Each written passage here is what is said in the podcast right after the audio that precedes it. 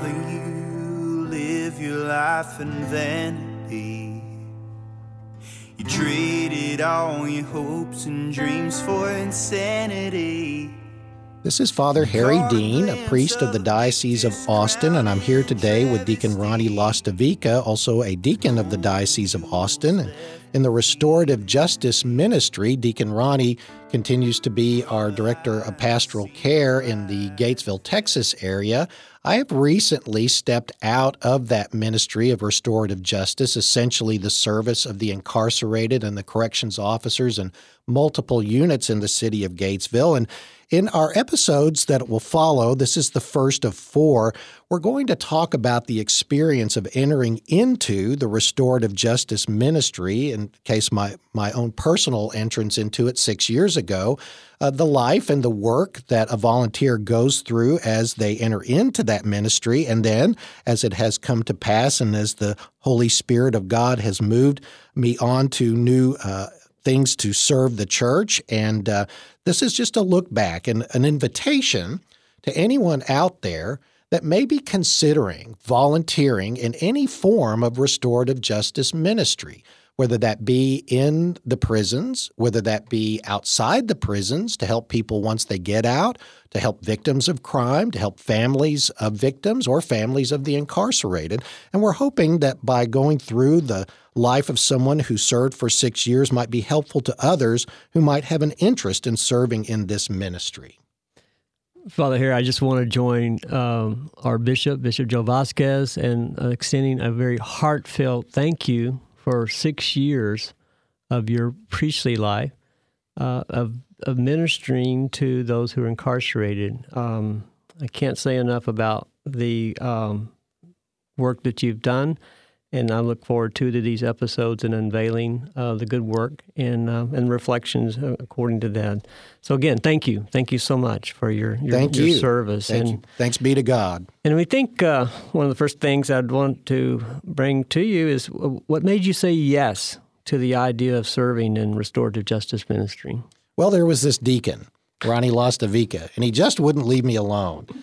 Suddenly, I realized that must be the voice of God, and I best obey. Well, that's that's part of it.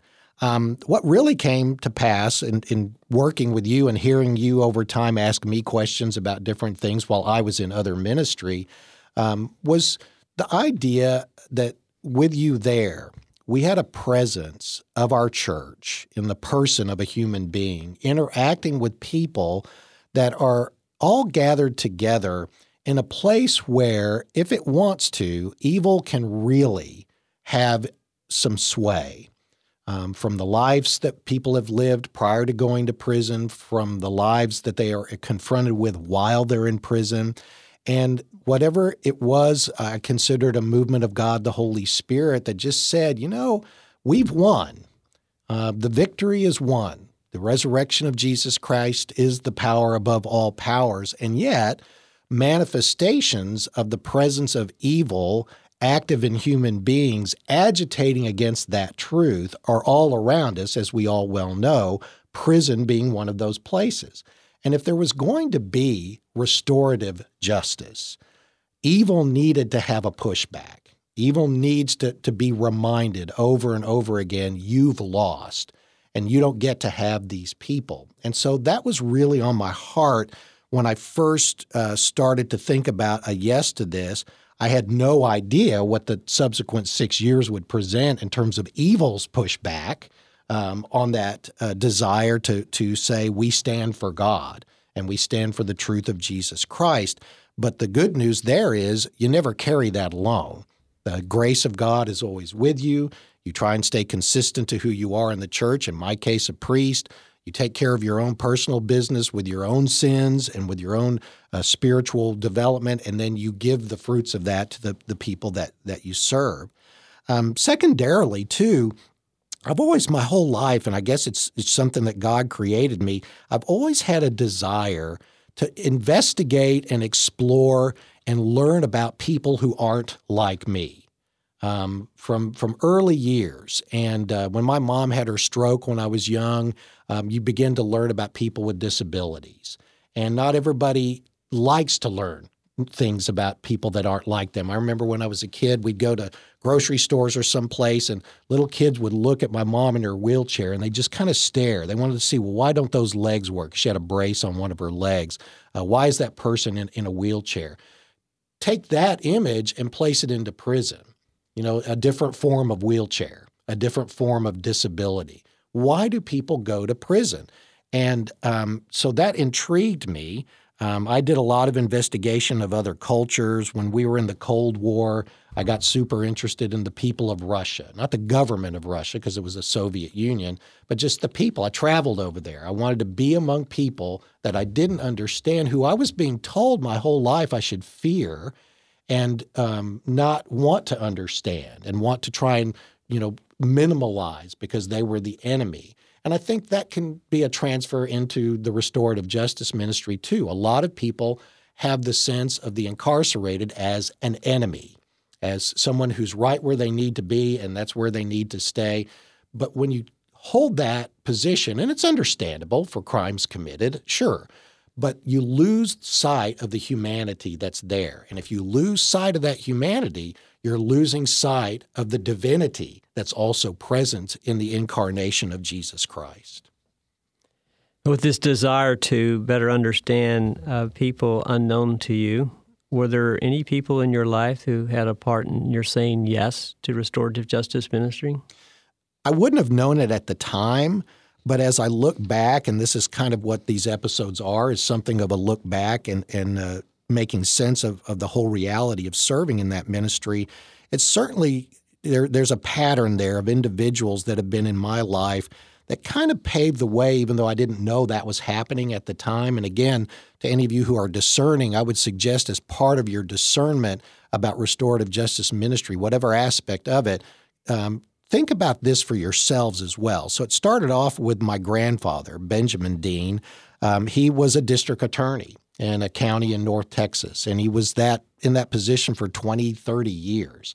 Growing up, you learn about that as a kid that this is what your grandfather does. You don't exactly know what it is, but then the stories start coming out. You know, my dad would tell me stories about when he was growing up with his father as district attorney, and one always stuck with me. And this is why I say he's he's part of those individuals that formed my discernment. There was a story that my dad used to tell that when he was a kid, he fished all the time. And my grandfather liked to fish as well. And there were people, they were called bad people, that my grandfather had processed through the, the judicial system as the district attorney.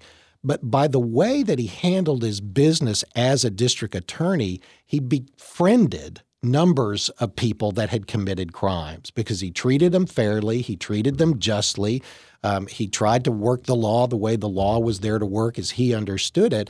And what happened over time was some of them actually began to reach out to him to let him know how they were doing, what their lives were like.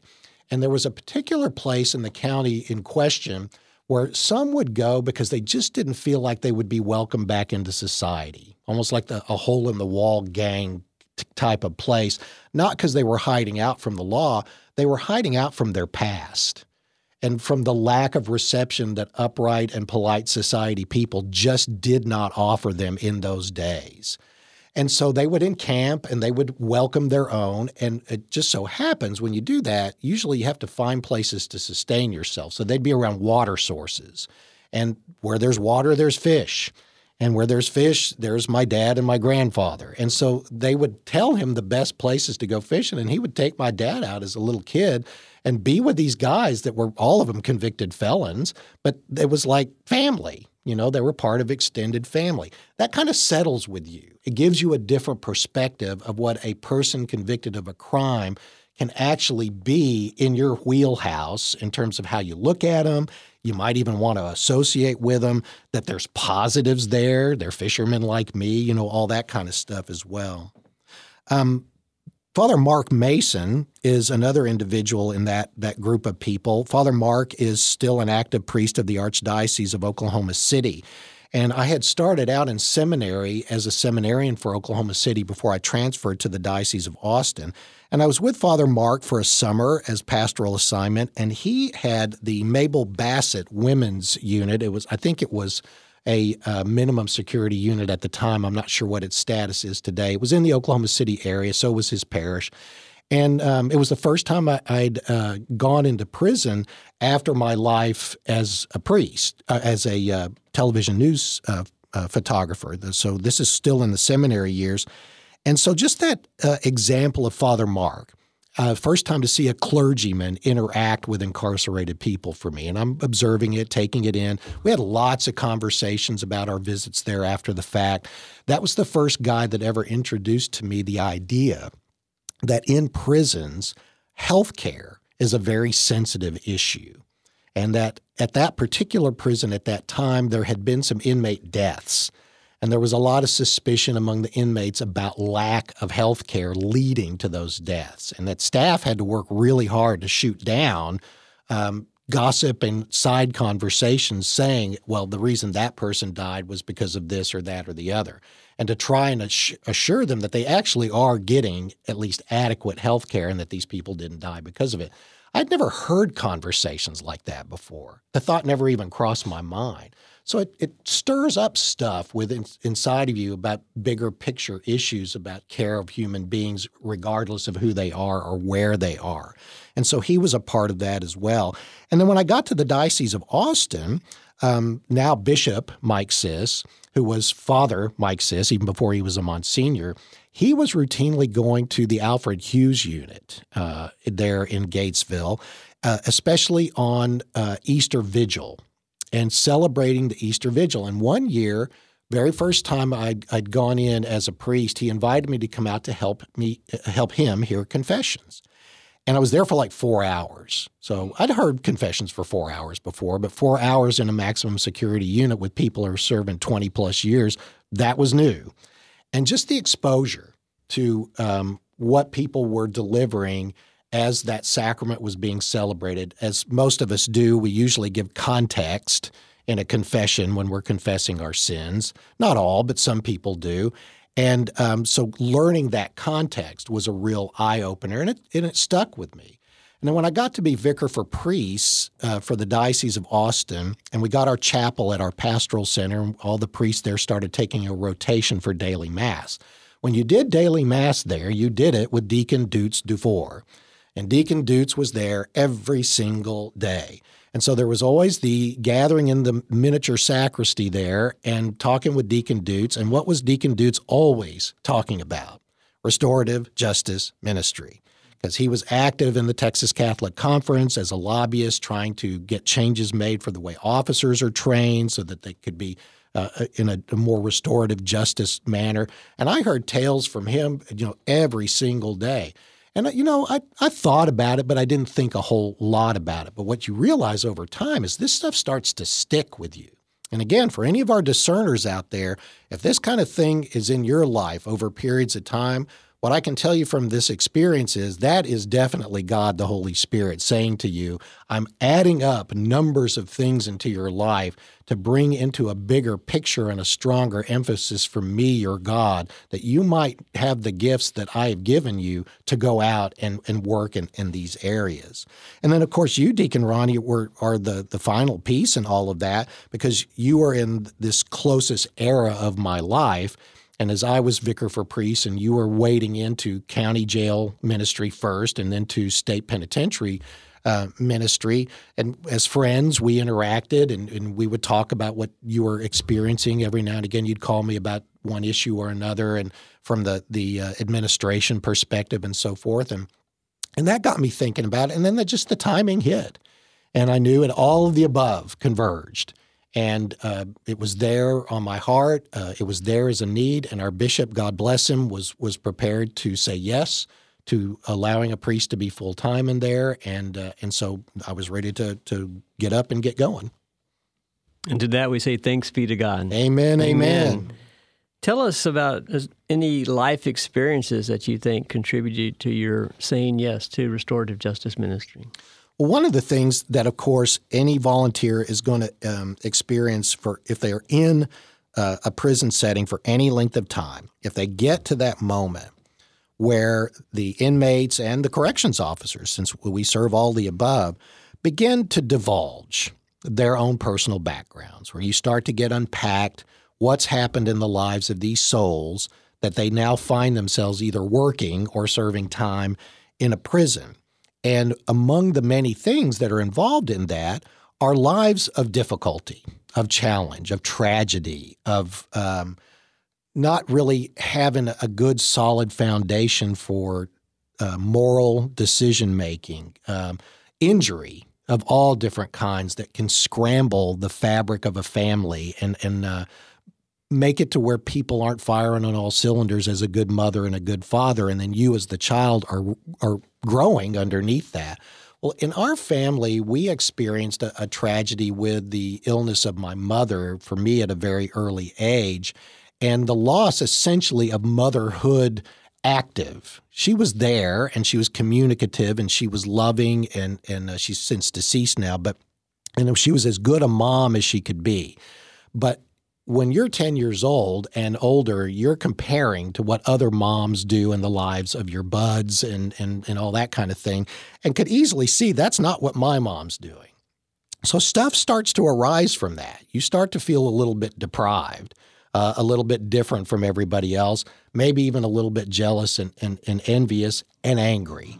And I heard a lot of the above in the lives of the people that I served. So that told me that among the beautiful things of the sacrifices that happened in my mother's life and consequently my dad's and my sister's and my own from her illness was the benefit of living hardship, of living not ideal circumstances, because 99.9% of our folks in, in restorative justice ministry have lived not ideal circumstances. And there's an ability to enter into their world and identify with some of the emotions involved, the frustrations involved, the sense of my life hasn't been just. Um, why does God hate me? You know, all of those different things. And when people are in prison, they have a lot of time to think about that and dwell on it unless somebody is there to bring them the good news that from suffering, as with the Lord, comes obedience. And then all of that string of superlatives in Scripture that flow forth from that up to loving in the, in the name of our God who, who suffered for us. Um, another piece to that, too, was in my era growing up, you know, I'm in my 60s now, almost my mid 60s. Um, the era of television, which was coming online and being very predominant in people's lives, that was kind of the era, era of uh, television as babysitter. Uh, a lot of the programming was crime and punishment programming, uh, cop shows, as they used to be called. Uh, you had um, the the uh, trial shows with I'm trying to uh, the guy they called Ironside, so uh, Perry Mason. Perry Mason, exactly.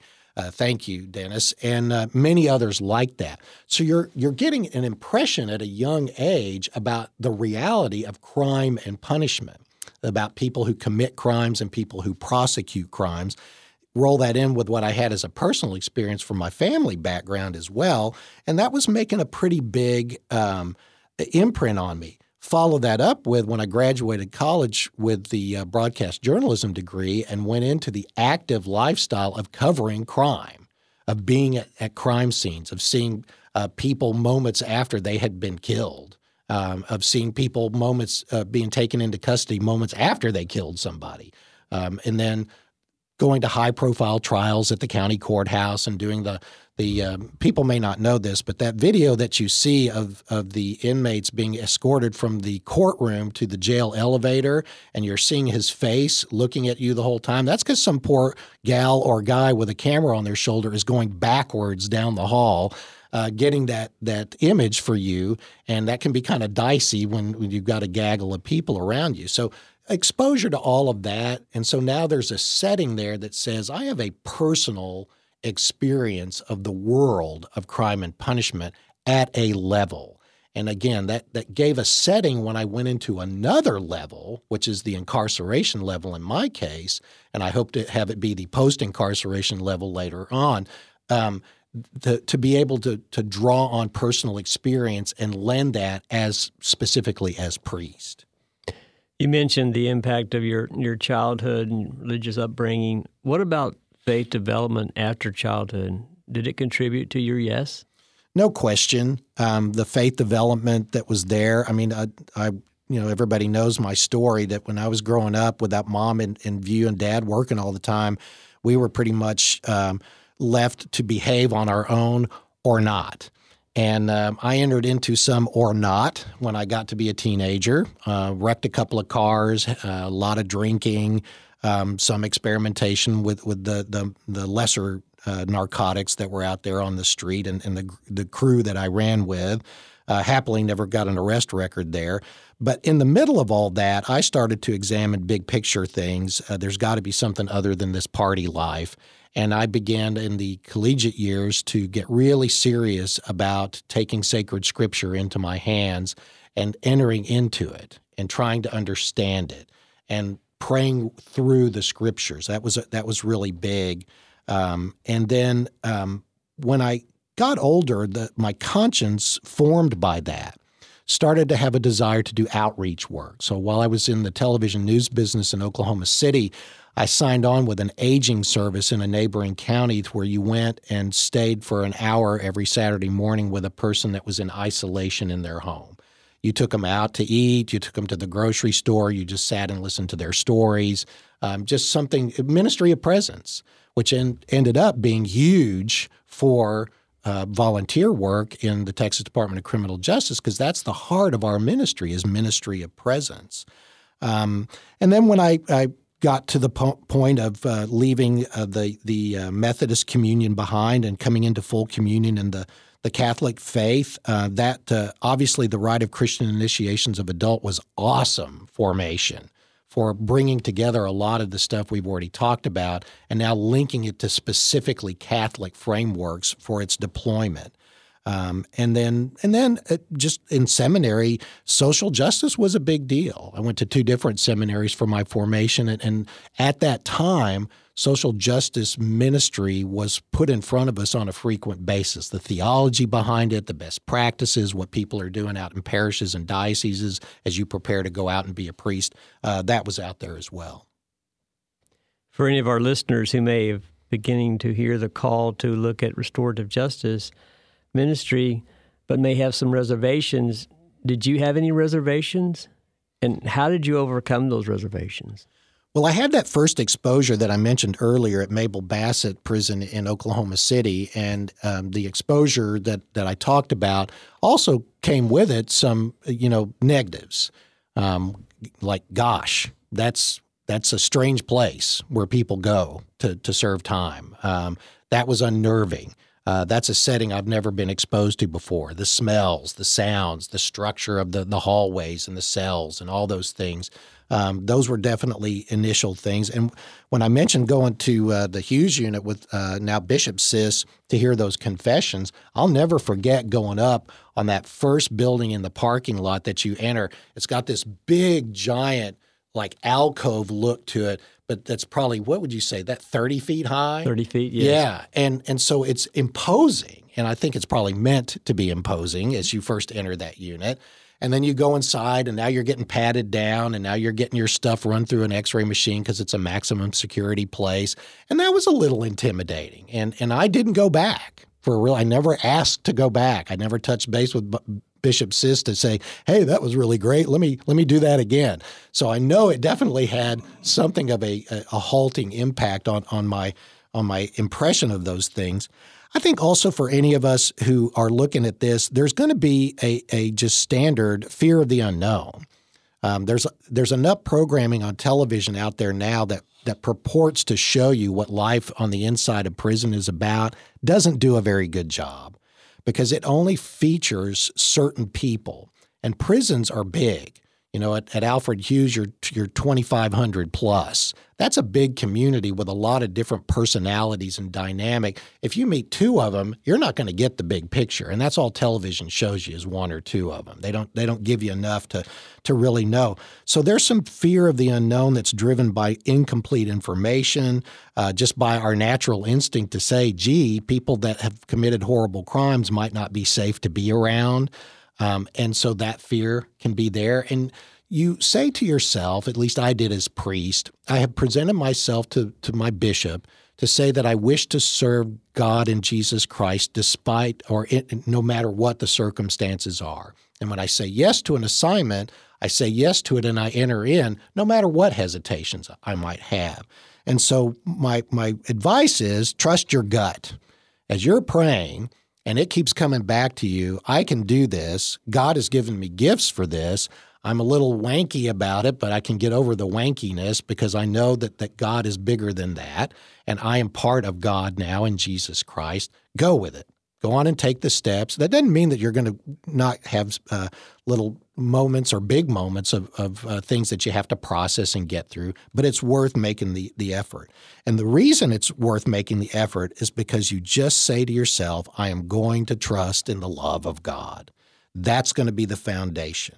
And just know that if it ever gets too difficult for you, step out. You know, make arrangements for other people to take your place and get a breather. And, and you know, go and be with people that are, are uh, not disposed to, to the things that happen in prison and, allow yourself that grace.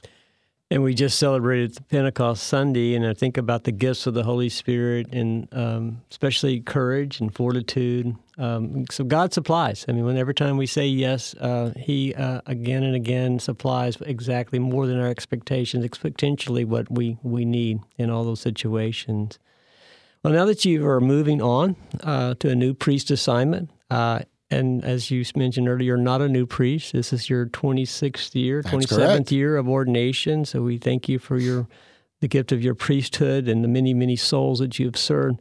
Uh, do you have any desire to, to keep some contact with restorative justice ministry? Well, certainly at this point, that's a resounding yes. I think what I have found is that once you spend six years getting to know a group of people, and it's the same for priests, whatever assignment they have, you're invested.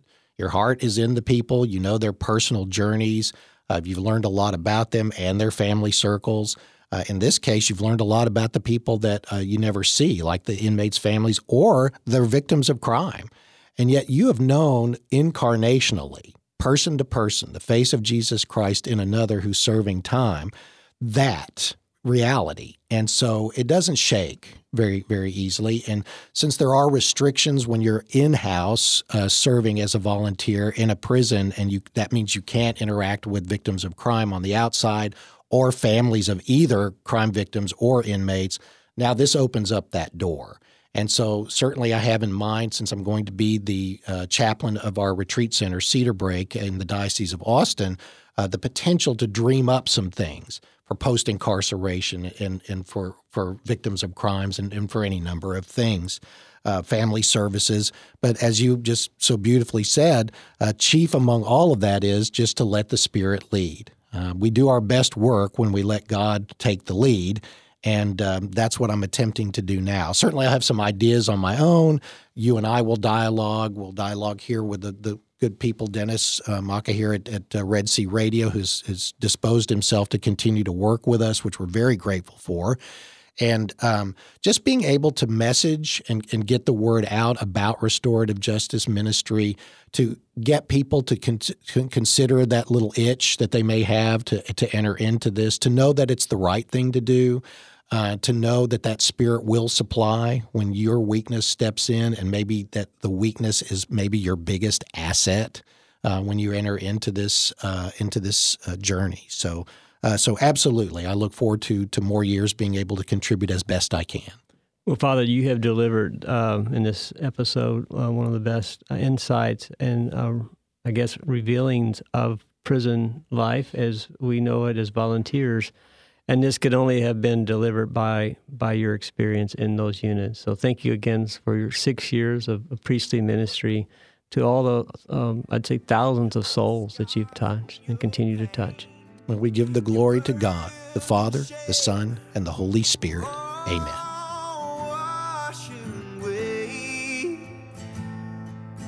Brother, if you walk with me,